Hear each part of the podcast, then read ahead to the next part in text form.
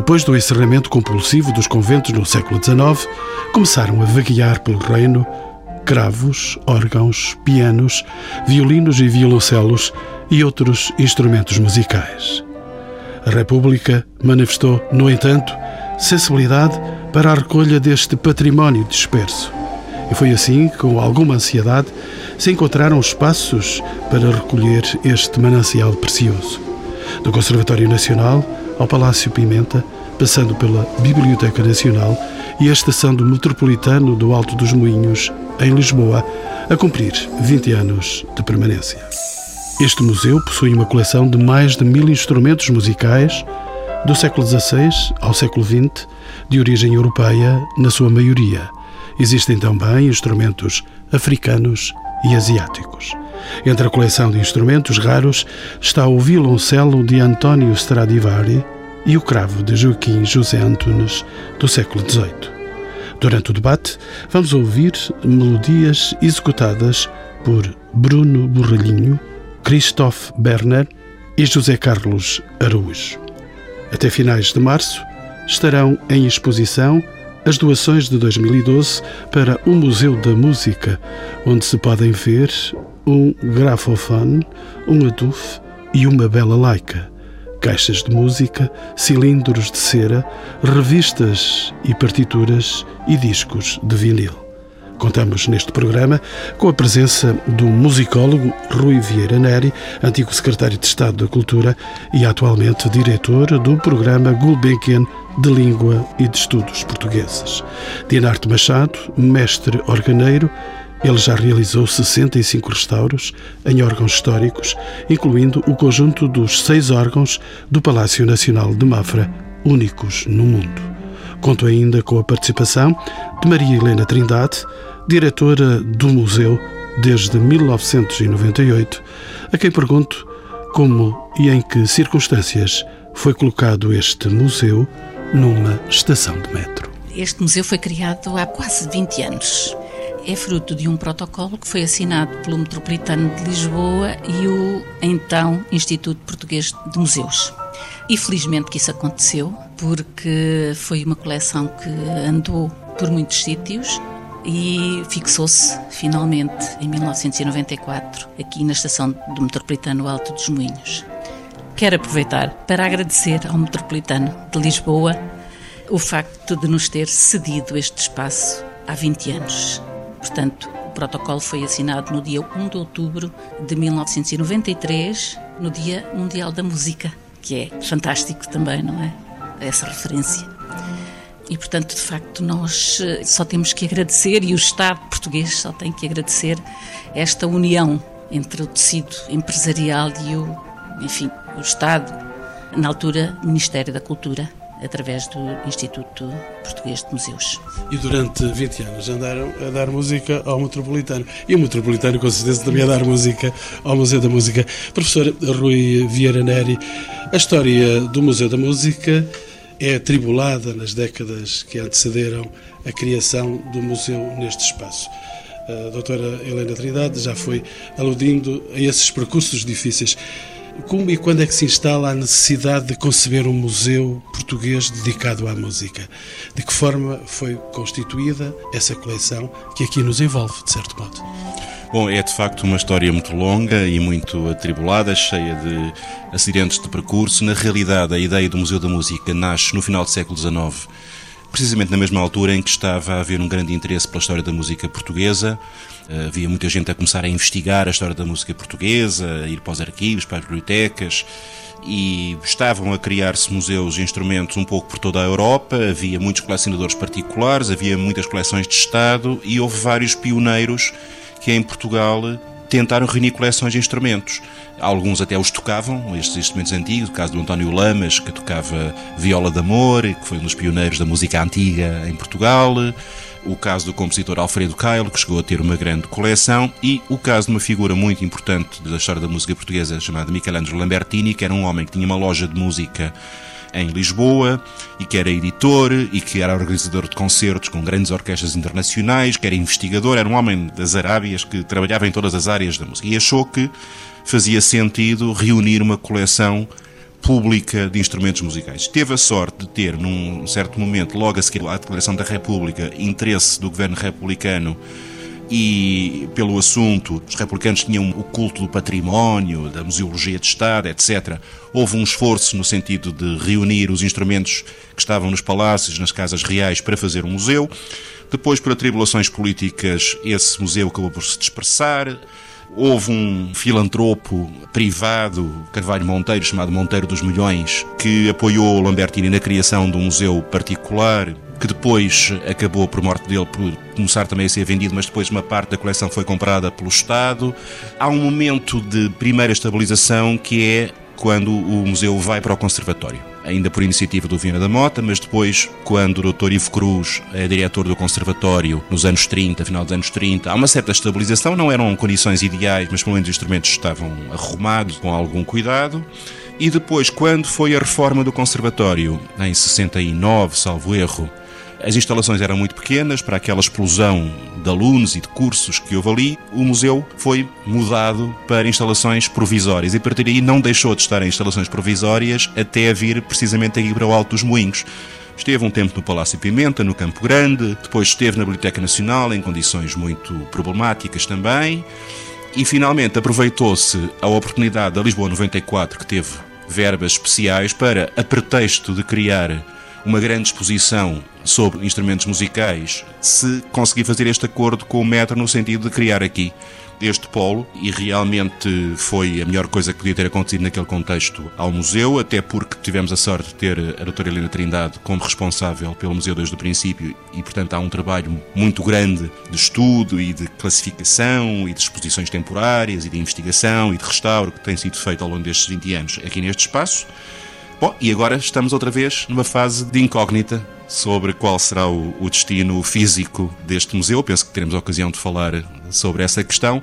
O que é certo é que são praticamente cento e tal anos de bolandas e estes últimos 20 foram os únicos, de facto, de verdadeira estabilidade dentro nesta história de, cheia de complicações.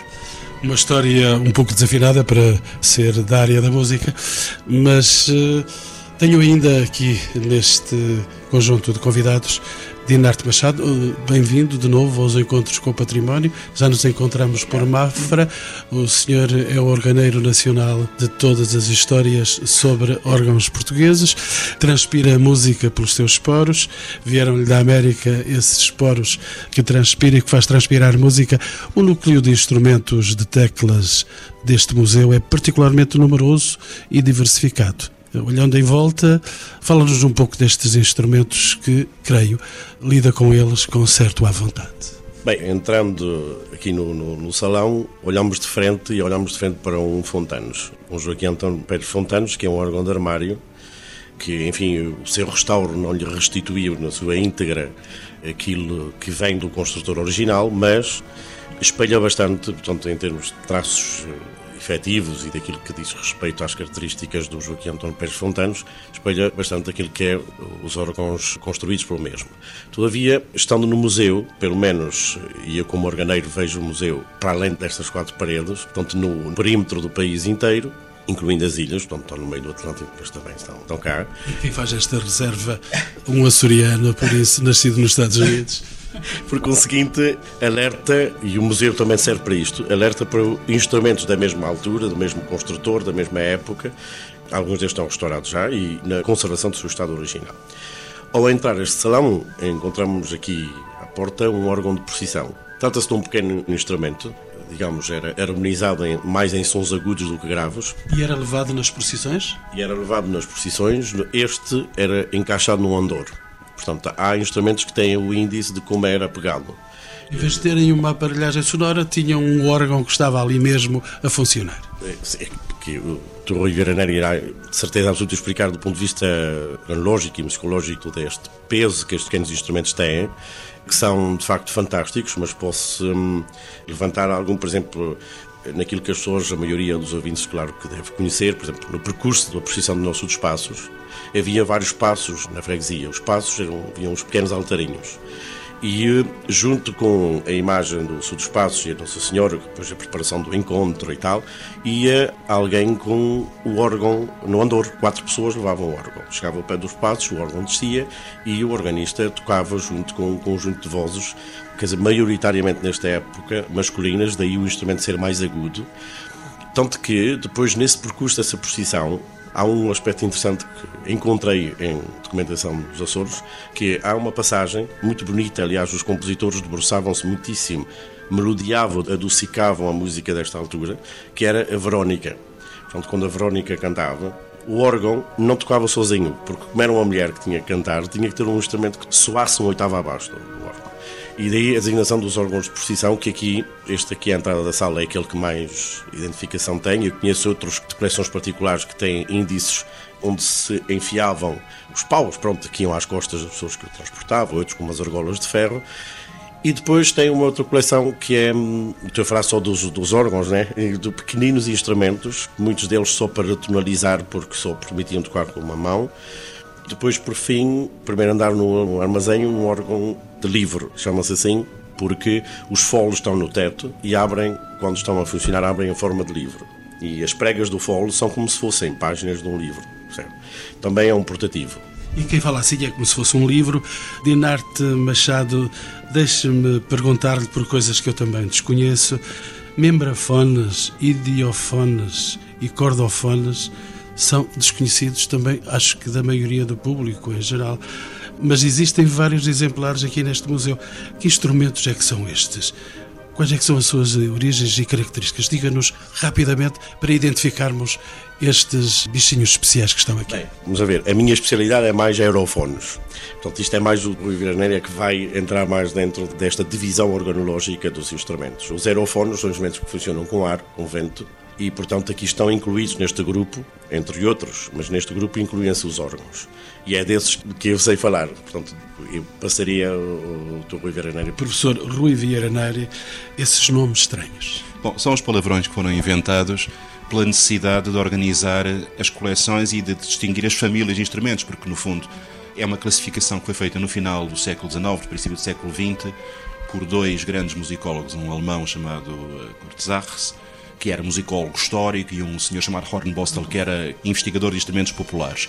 E, portanto, era preciso, dentro da diversidade toda de instrumentos, arranjar um bocadinho, como na botânica ou na zoologia, famílias para os agrupar. E então agrupou-se de acordo com o tipo de produção de som que permite esses instrumentos. Portanto, temos instrumentos que funcionam com uma coluna de ar em vibração, os aerofones, temos cordofones, que são instrumentos que funcionam com cordas que são postas em vibração, e temos membranofones, eh, que são instrumentos que têm enfim, uma pele esticada, os tambores todos, etc. Temos lamelofones, são instrumentos de percussão que se bate com, ou com as mãos ou com, numa superfície sólida. Portanto, são grandes famílias que, no fundo, eh, são uma das muitas designações. Eh, muitas vezes também utilizamos, sobretudo para as músicas, digamos, ocidentais, só instrumentos de sopro, instrumentos de corda, instrumentos de percussão, instrumentos de tecla são tudo chavões e rótulos que ajudam a arrumar as coisas e dentro, portanto, não há nenhum instrumento chamado membranofone, não é? É uma família que junta uma quantidade de outros. Professor, para além destes instrumentos de que acabamos agora de falar e dessa coleção, a coleção do museu integra sobretudo instrumentos de fabrico europeu, mas também há aqui instrumentos de fabrico africano e asiático. De onde é que vieram exatamente estes instrumentos e em termos de discurso expositivo, como é que os classifica? Bom, as coleções de instrumentos extra-europeus são minoritárias na coleção do museu. Este é um museu virado sobretudo para os instrumentos ocidentais, populares e eruditos, mas sobretudo eruditos. Portanto, esses instrumentos foram vindo um bocadinho por acréscimo. A Marilena Trindade pode explicar melhor em concreto. No fundo, na origem destes instrumentos todos estão sobretudo as coleções públicas que, em muito grau, derivaram ou da nacionalização dos meios dos conventos, a partir do liberalismo, ou então dos espaços reais que, com a República, passaram a ser propriedade pública. Na sua maioria, são instrumentos que vieram ou dos conventos ou dos espaços. Depois houve outros que foram comprados pelos colecionadores no mercado de instrumentos antigos no fim do século XIX, princípio do século XX, inclusive há alguns casos problemáticos, porque havia, com o crescimento do mercado, com o interesse dos curiosos e dos museus, também havia falsificadores e, portanto, há um ou outro instrumento possivelmente até pode ter vindo de desses falsificadores. Mas as compras, apesar de tudo, são relativamente menores na, na percentagem global. Era sobretudo património, digamos, público que estava disperso e que foi sendo reunido. E depois, ao longo do tempo, foram sendo compradas peças de caráter excepcional. Eu estou-me a lembrar do cravo de um Tascan, um cravo francês barroco que pertenceu à Marquesa do Cadaval e que o Estado comprou. Há doações, mas no, no essencial era património que estava na posse do Estado, a partir de 1834 com a nacionalização dos bens de convento, a partir de 1910 com a República e, portanto, que se foi concentrando aqui. No fundo, coleções de instrumentos extra-europeus até, ou de instrumentos populares, até há mais, por exemplo, no Museu de Etnologia, do que propriamente aqui. Doutora Maria Helena Trindade, além deste acervo de que estávamos a falar, o, o acervo existente no museu, há outros instrumentos pertencentes ao museu, mas em depósito externo. Sim, com certeza. Nós temos vários depósitos, estou-me a lembrar eh, do maior depósito, 34 pianos e reprodutores de som que se mantêm desde 1992, creio eu, no Palácio Nacional de Mafra. E temos outras peças, nomeadamente um piano de mesa que foi para a coleção, que integra, aliás, a exposição permanente do Museu do Fado, e mais duas ou três peças também que integram a exposição permanente do Museu Nacional de Soares do Reis. Ainda me parece que existe um piano no Museu do Azulejo, Museu Nacional do Azulejo, e para além disso, o museu também alberga alguns depósitos, portanto, nas nossas coleções aceitamos fazem-se protocolos, eh, acordos e fazemos eh, depósitos de instrumentos de particulares. Mesmo de... aqui pelos corredores eu pude ver eh, alguns quase com o jeito de amortalhados estão por aqui a significar que este espaço, como já dissemos, é um espaço muito escasso. É, é certamente é um espaço muito escasso e para continuar a falar dos depósitos, nós recebemos há relativamente pouco tempo, há dois ou três anos, um grande depósito de instrumentos do ex-Museu da Rádio. Instrumentos que pertenciam à orquestra, que fizeram parte da orquestra da Rádio da emissora nacional. Portanto, que vieram a acrescentar eh, esta quantidade de instrumentos que vê-nos por aqui nos corredores e não só, temos quatro reservas que estão repletas de instrumentos musicais e outras coleções. Eu ainda falando um bocadinho da coleção também, gostava de referir eh, a nossa coleção. É uma coleção muitíssimo rica, sobretudo os, os instrumentos de fatura portuguesa. Queria chamar a atenção para a coleção de clavicórdios portugueses, por exemplo, uma coleção de fatura uh, setecentista. Está por aqui. Que estão por aqui. Não estão todos na coleção permanente, estão, muitos estão em em reserva, mas uh, está uma grande parte. E queria chamar também a atenção e temos alguns tesouros nacionais e que estão nesta coleção e que são considerados eh, tesouros nacionais exatamente pelos seus uh, fatores histórico e, e não só, portanto, porque os instrumentos não são só peças utilitárias, são também peças que eu considero obras de arte. Pela sua raridade, pela sua raridade e pela sua originalidade. Pela sua originalidade, pela sua história, enfim, pela sua construção até. Portanto, são considerados peças de museu e obras de arte. E nesse contexto queria falar de, um bocadinho do Cravo Antunes, por exemplo, de Joaquim José Antunes, uma peça de 1758.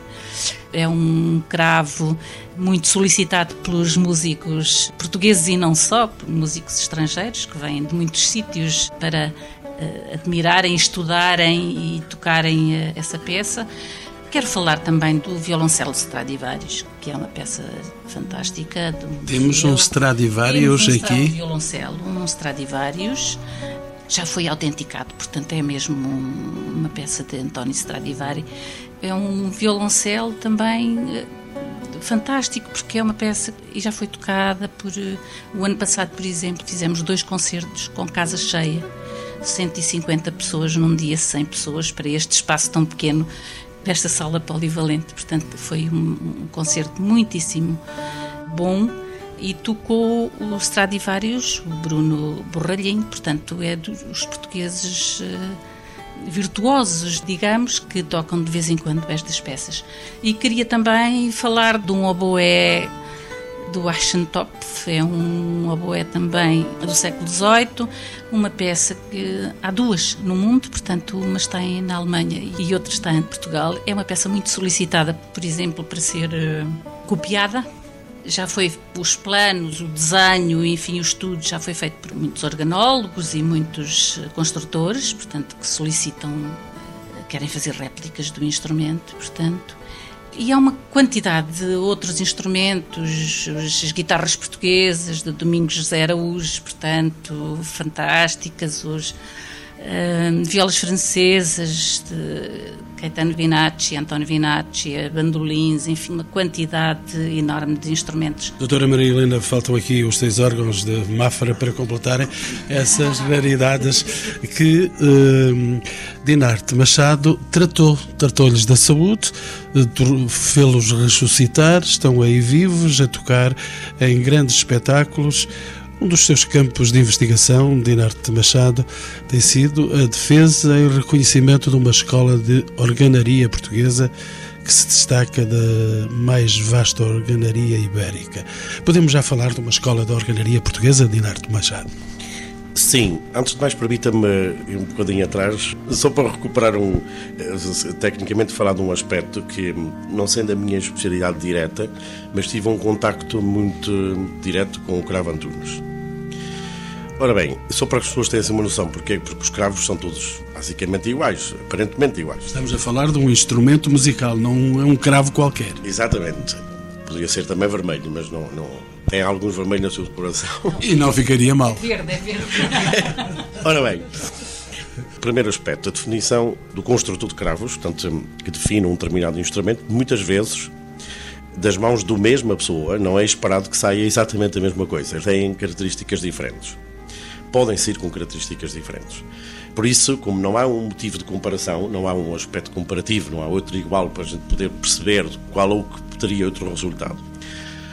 A busca, digamos, do interesse de ver o, o instrumento é o seguinte: primeiro de tudo, o formato do cavalete, a forma como o cavalete é desenhado. O cavalete, o sítio onde as cordas pousam, define um determinado comprimento de corda em função daquilo que o construtor pretende em termos da sua harmonização. Depois, em primeiro lugar, os materiais utilizados. E por último, muito referente a este instrumento, é o travamento que ele tem por baixo, que é tudo ele feito em madeira, sem nenhum esticador metálico, portanto, que os cravos da época já traziam de outras origens. E, portanto, é esta curiosidade que chama ao cravo Antunes muita gente, muitos organólogos muitos estudiosos de fora que fazem com que vir ver este instrumento. Eu... E essa organaria portuguesa? A organaria portuguesa, portanto, constrói-se como escola em si, obviamente não faz nascer do laboratório uma coisa nunca vista. Não. Vem na sequência da construção dos órgãos são muito mais antigos do que aquilo que é a Escola Portuguesa de Organaria. Quanto a mim, ela nasce das mãos de António Xavier Machado de Cerveira, a partir daqui, nem sequer do, do próprio pai, que era também organeiro e com quem ele também trabalhou, que construiu os dois órgãos históricos que estavam nos Jerónimos, e que o Machado de Cerveira terminou, quem construiu o órgão do Mosteiro do Lourvão, que neste momento estou a restaurar e que o filho terminou. Portanto, cria-se aqui, pela necessidade de haver um instrumento que, nesta altura, o último quartel do século XVIII, que haja um instrumento não é o organeiro que diz assim, aqui tem um órgão construído e agora vocês tocam aqui.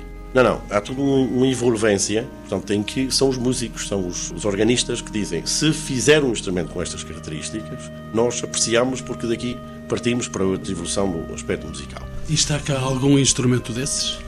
Aqui no museu, sim, está o, o, o instrumento que eu referi logo no início, o órgão de Joaquim António Pérez Fontanos, que é contemporâneo de António Xavier Machado Cerveira e que os dois, embora com características bastante diferenciadas, não se podem misturar as duas características, todavia o intuito que define aquilo que é a organaria portuguesa como escola está lá, nos dois.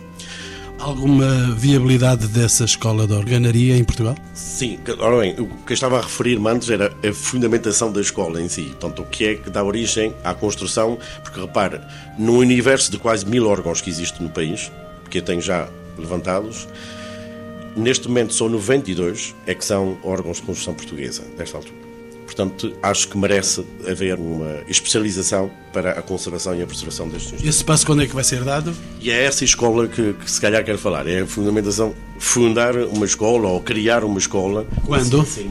Um um, quando não está nas minhas mãos, ou está. Porque é assim, ou o Estado apanha e diz, sim senhor, isto tem interesse e pode ser entregado aqui, ou Antônio Linarte Machado criará a escola particular no seu ateliê. O Estado vai ter que ouvir estas observações de Dinarte Machado. Continuamos com esta nossa conversa à volta da música.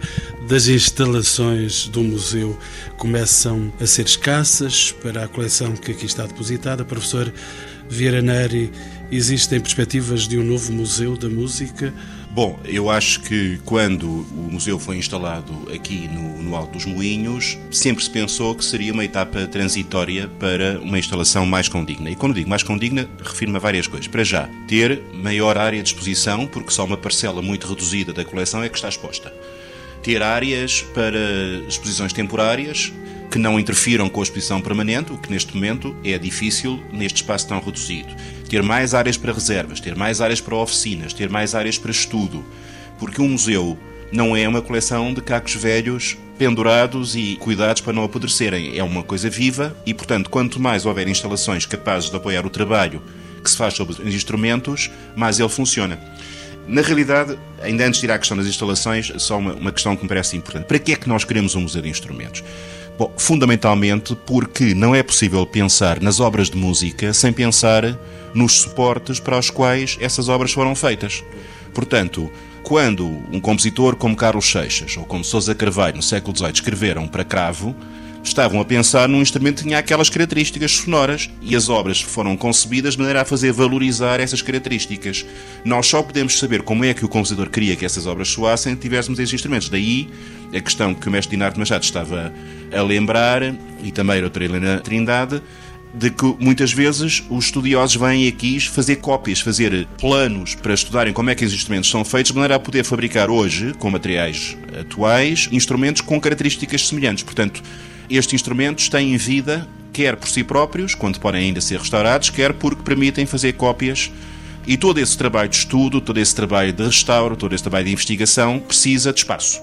Portanto, a questão é que, mesmo não tivéssemos, digamos, esta situação de fim do contrato generoso com o Metro de Lisboa, seria preciso pensar num espaço maior. Tem havido muito debate sobre essa matéria. De um modo geral, eu posso dizer que há um consenso muito grande dos técnicos e dos profissionais do setor no sentido de que a melhor alternativa seria, neste momento, Mafra. Mafra tem instalações muito boas que foram deixadas pelo Exército e pela Câmara Municipal de Mafra e, portanto, tem espaços muito generosos, de grande nobreza, que permitiriam instalar com condições ideais o museu e todas as suas dependências.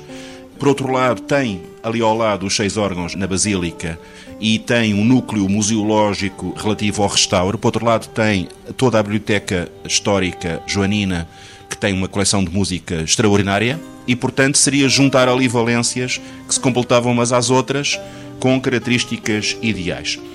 Esteve durante muito tempo digamos, na mesa, e eu tenho esperança de que seja um projeto a esquecer, a hipótese, uma transferência para um convento nos arredores de Évora, num convento basicamente em ruína, que precisaria de ser objeto de uma intervenção caríssima e complexa e, a meu ver, insustentável até no contexto orçamental atual do Estado português, para lá de que isso significaria pôr o museu na periferia de uma pequena cidade e isso não teria nenhum efeito de descentralização cultural para o país, ao contrário do que aparentemente poderia parecer. Portanto, eh, seria pôr uma coleção nacional preciosa longe dos estudiosos, longe dos investigadores, sem possibilidade de contratação e fixação de técnicos especializados e, portanto, a meu ver, seria uma má opção e eu penso que haverá bom senso para evitar essa má opção e para regressar a esta possibilidade que me parece a única viável, tendo em conta que em Lisboa não há facilmente um espaço com essa dimensão capaz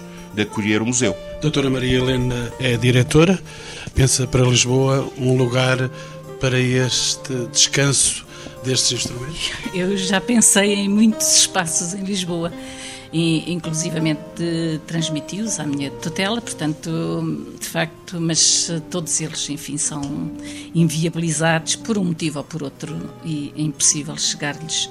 E eu estou de acordo com o professor Rui Vieira Neri, o espaço de Mafra é de facto um espaço fantástico e ancorado por os órgãos, os carrilhões, uma biblioteca fantástica e o espaço de São Bento de Castros, eu não digo mal de São Bento de Castros porque é um convento é, fantástico e é lindíssimo, o espaço é muito bonito, mas penso que esta coleção e as coleções devem ter uma relação com os seus próprios espaços e, e São Bento de Castros não dispõe de características eh, para, de facto, albergar um museu da música. Dinarte Machado, acho que tem já aqui companhia nestas opiniões para uh, defender os seus seis órgãos. Bem, não diria por aí, eu diria uma coisa muito mais importante, é que é assim, ao contrário da formação de técnicos para outros instrumentos, a formação de um organeiro, bem fundamentada, requer, e durante o período de formação, seis anos a oito, requer um conhecimento profundo de outros instrumentos, porque o órgão também vive de registros que foram criados com base na imitação de outros. Se o museu fosse um dia para Mafra, é óbvio que a associação da escola que farei há pouco seria uma associação direta à escola. Por isso, na comunicação social e até junto das diretivas do Estado, eu não tenho feito pressão neste momento, porque quando soube que haveria esta possibilidade, e por simplesmente acho que não deveria ser despegada do mesmo contexto, embora sejam coisas diferentes. Enquanto permanece aqui o museu, neste espaço estreito, pequeno, porventura envolvido por esta dinâmica de metropolitanos a mexerem-se aqui à volta, professor Rui Vieira Neri ia intervir para me dizer e para lhe dizer que, de facto, nós temos um bocadinho a má tradição de disparar em direções diferentes nos investimentos públicos e aqui é um caso em que se podiam criar economias de escala e sinergias muito grandes. Já falámos aqui do facto que temos os órgãos, a biblioteca, os carrilhões, eventualmente o museu, quem sabe até se o Arquivo Sonoro Nacional, que também é um projeto que se tem falado. Mais ainda, as duas escolas mais especializadas que podem formar investigadores nesta área, a Universidade Nova, através do seu Departamento de Ciências Musicais, a Escola Superior de Música de Lisboa, estão interessadíssimas em criar uma cooperação também com este lado da formação, porque, por exemplo, se se fizer uma escola de organaria, a parte de formação histórica, teórica, musicológica pode ser feita pela universidade e ou pela escola superior, portanto, seria um espaço de facto privilegiado para podermos todos trabalhar em conjunto com custos muito mais reduzidos do que através de investimentos dispersos, sobretudo porque, volto a dizer, o principal argumento para a ida para os arredores de Évora, nem sequer é para o centro histórico de Évora, onde, já agora um parênteses, o Museu de Évora, com a coleção preciosa de pintura renascentista que tem, tem cinco ou seis visitantes por dia, ao lado do Templo de Diana, e, portanto, supostamente seria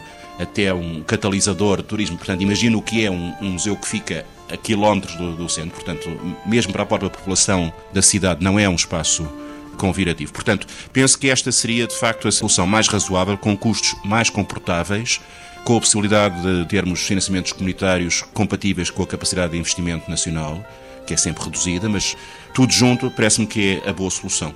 Maria Helena Trindade, enquanto o museu permanece aqui neste espaço, eu pude observar esse espetáculo há momentos.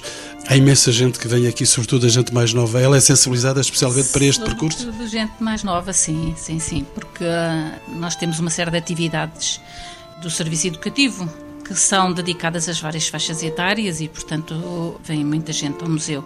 Para além desse, e posso falar-lhe de uma das atividades, por exemplo, do fonógrafo ao MP3, foi uma designação que lhe demos, porque chama muita gente, todas estas formas digitais de transmitir a, a, música. Portanto, nós tentamos, de certa forma, transmitir todas essas novas tecnologias e fazemos as clássicas visitas guiadas, que, por exemplo, nesse contexto são experimentados alguns instrumentos musicais. Uma forma de descobrir. Por... Um teremin, por exemplo, que é um instrumento eletrónico, e os miúdos ficam, de facto, muito entusiasmados com Será até uma forma de eles encontrarem, porventura, uma vocação musical aqui. Exatamente, para encontrar uma vocação musical e, e não só. Olha, por exemplo, que os apele para a construção dos instrumentos musicais, para as áreas de conservação e restauro, enfim, há uma série de formas de cativar esses miúdos, não é?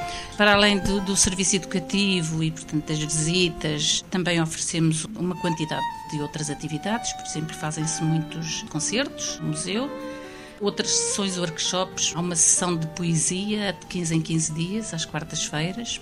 Tem trazido muita gente ao museu e, portanto, há uma série de outras atividades para dinamizar o museu. Doutora Helena Trindade, também para finalizar quase a nossa conversa, estamos a chegar ao final do programa, deixe-me ainda saber se neste vai e vem, neste não saber se por onde colocar um museu, se ainda vai haver oportunidade para a renovação desse protocolo que foi assinado há 20 anos entre o Instituto Português de Museus e o Metropolitano de Lisboa ainda vai ser renovado ainda para já? Sim, penso que sim. A minha diretora-geral falou com eh, a administração do metro e, portanto, há a eh, garantia da continuação. Não vamos ser despejados do metropolitano, que isso já nos descansa um pouco também, não é? Para além disso, não devemos cruzar os braços. Eu penso que a solução é mesmo encontrar outro local, outro edifício Deixe-me só uma última e passar pelo professor Rui Vieira Neri, só para lhe pôr esta questão, já foi ligeiramente abordada. O ensino da música em Portugal parece ter tido um incremento bastante grande durante os últimos anos. Qual é a ligação do museu com as escolas da música? É uma ligação muito grande. Os alunos das escolas de música vêm com frequência aqui, há alunos da Universidade Nova que fazem trabalhos de investigação e até de pós-graduação sobre peças do museu e justamente essa é uma das razões importantes para manter uma certa proximidade física dos centros de estudo e de investigação que existem aqui na grande Lisboa. Realmente nós vivemos em muitos aspectos uma época de ouro da formação musical em Portugal. Talvez não tenhamos tido uma época tão brilhante desde o século XVIII. Porquê? Porque houve muito investimento na formação nas escolas de música e o que é muito angustiante agora é ver, digamos, os problemas do mercado profissional para as saídas desses diplomados, muito talentosos, muito bem formados, e justamente a possibilidade de que o museu esteja integrado num centro de atividade musical intenso pode representar também um polo de emprego importante e de atividade. Repare, os seis órgãos de Mafra foram restaurados e agora todos os meses há um concerto que enche sempre, sempre, sempre, sempre, é um sucesso extraordinário e se mais houvesse, mais enchia. E, portanto, mesmo do ponto de vista turístico, mesmo do ponto de vista da animação cultural geral, o museu pode ser uma peça importante, uma estratégia de atividade musical que, com certeza, é também uma, uma, um mercado profissional importante para os jovens formandos das nossas escolas de música e de musicologia. E agora mesmo para fecharmos o programa, Maria Helena Trindade, a diretora deste museu, qual é que deve ser a vocação de um museu de música? O Museu da Música deve ser o testemunho e a memória de quem construiu, de quem escreveu enfim, de, de quem tocou em todas estas peças, de quer sejam instrumentos musicais, partituras. Porventura de quem doou. Discos de quem doou, de todos os legados. E o Museu da Música é também quem divulga ou quem transmite, enfim, todo esse passado. Porque estes acervos, estas coleções serão testemunho das gerações vindouras o museu não podem ser só estas quatro paredes. O museu deve ter, por exemplo, uma sala de serviços educativos. O museu deve ter um espaço para exposições temporárias. O museu deve ter um auditório. Estou a falar do Museu da Música, obviamente. Isto é o meu conceito de Museu da Música. Devia ter uma fonoteca um centro organológico, ou seja, um gabinete onde se estudam os instrumentos musicais, onde se fazem planos, onde se fazem desenhos, por exemplo, um museu deve ter uma oficina. Este museu tem uma oficina de conservação e restauro, mas é um gabinete muito pequeno. Para além disso, o museu também deve ter recursos humanos. Tem os que cheguem? Nunca, nunca temos os suficientes. É evidente que não. O museu devia ter os recursos humanos especializados, recursos financeiros, enfim, todas essas áreas que fazem tanta falta a uma instituição como esta para ser desenvolvida, enfim, como deve ser. A vocação de um museu de música. O Museu da Música é um museu muito abrangente e a palavra música diz tudo, não é? Porque é um museu que não tem só instrumentos musicais, mas tem uma quantidade de outras coleções que se associam aos instrumentos musicais e aos compositores, aos músicos. Há pouco não falei das coleções, eh, por exemplo, de um conjunto de hum, documentos gráficos, ou seja, dos fundos musicais de Alfredo Keil, que devo referir.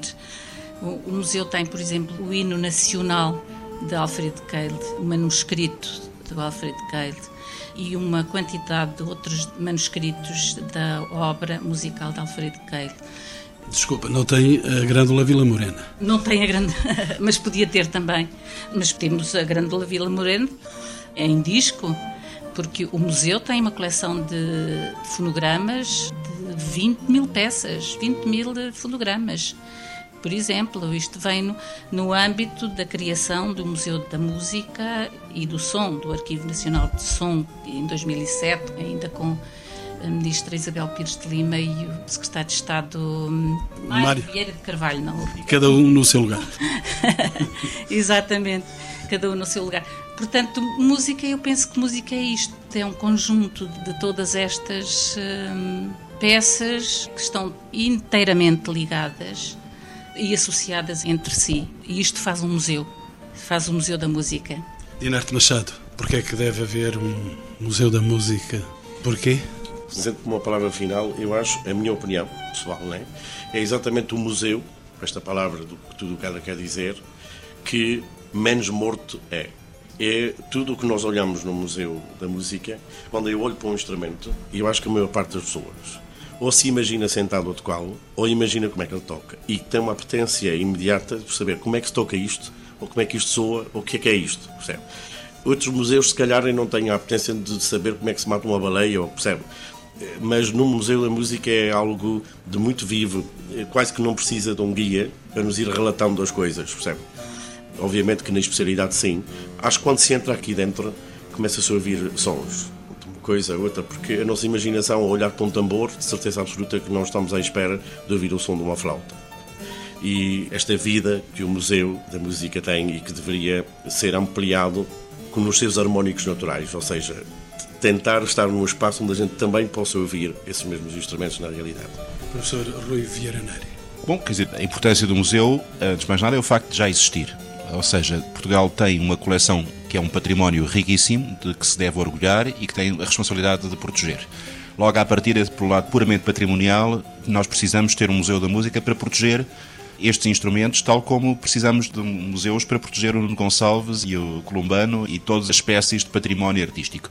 Mas, por outro lado, como dizem quer a doutora Trindade, quer o mestre Tina Machado, há aqui um potencial pedagógico, de animação cultural, de vida, que é enorme. Nós podemos ter facilmente uma coisa, enfim, sem megalomania, uma espécie de cidade da música que, com investimentos relativamente reduzidos, utilizando melhor aquilo que já se gasta e com pequenos investimentos aqui e acolá, podemos construir um mosaico uh, de grande dinamismo para a vida musical portuguesa e para a cultura portuguesa, e esse museu será sempre a joia da coroa dentro desse complexo, desse mosaico.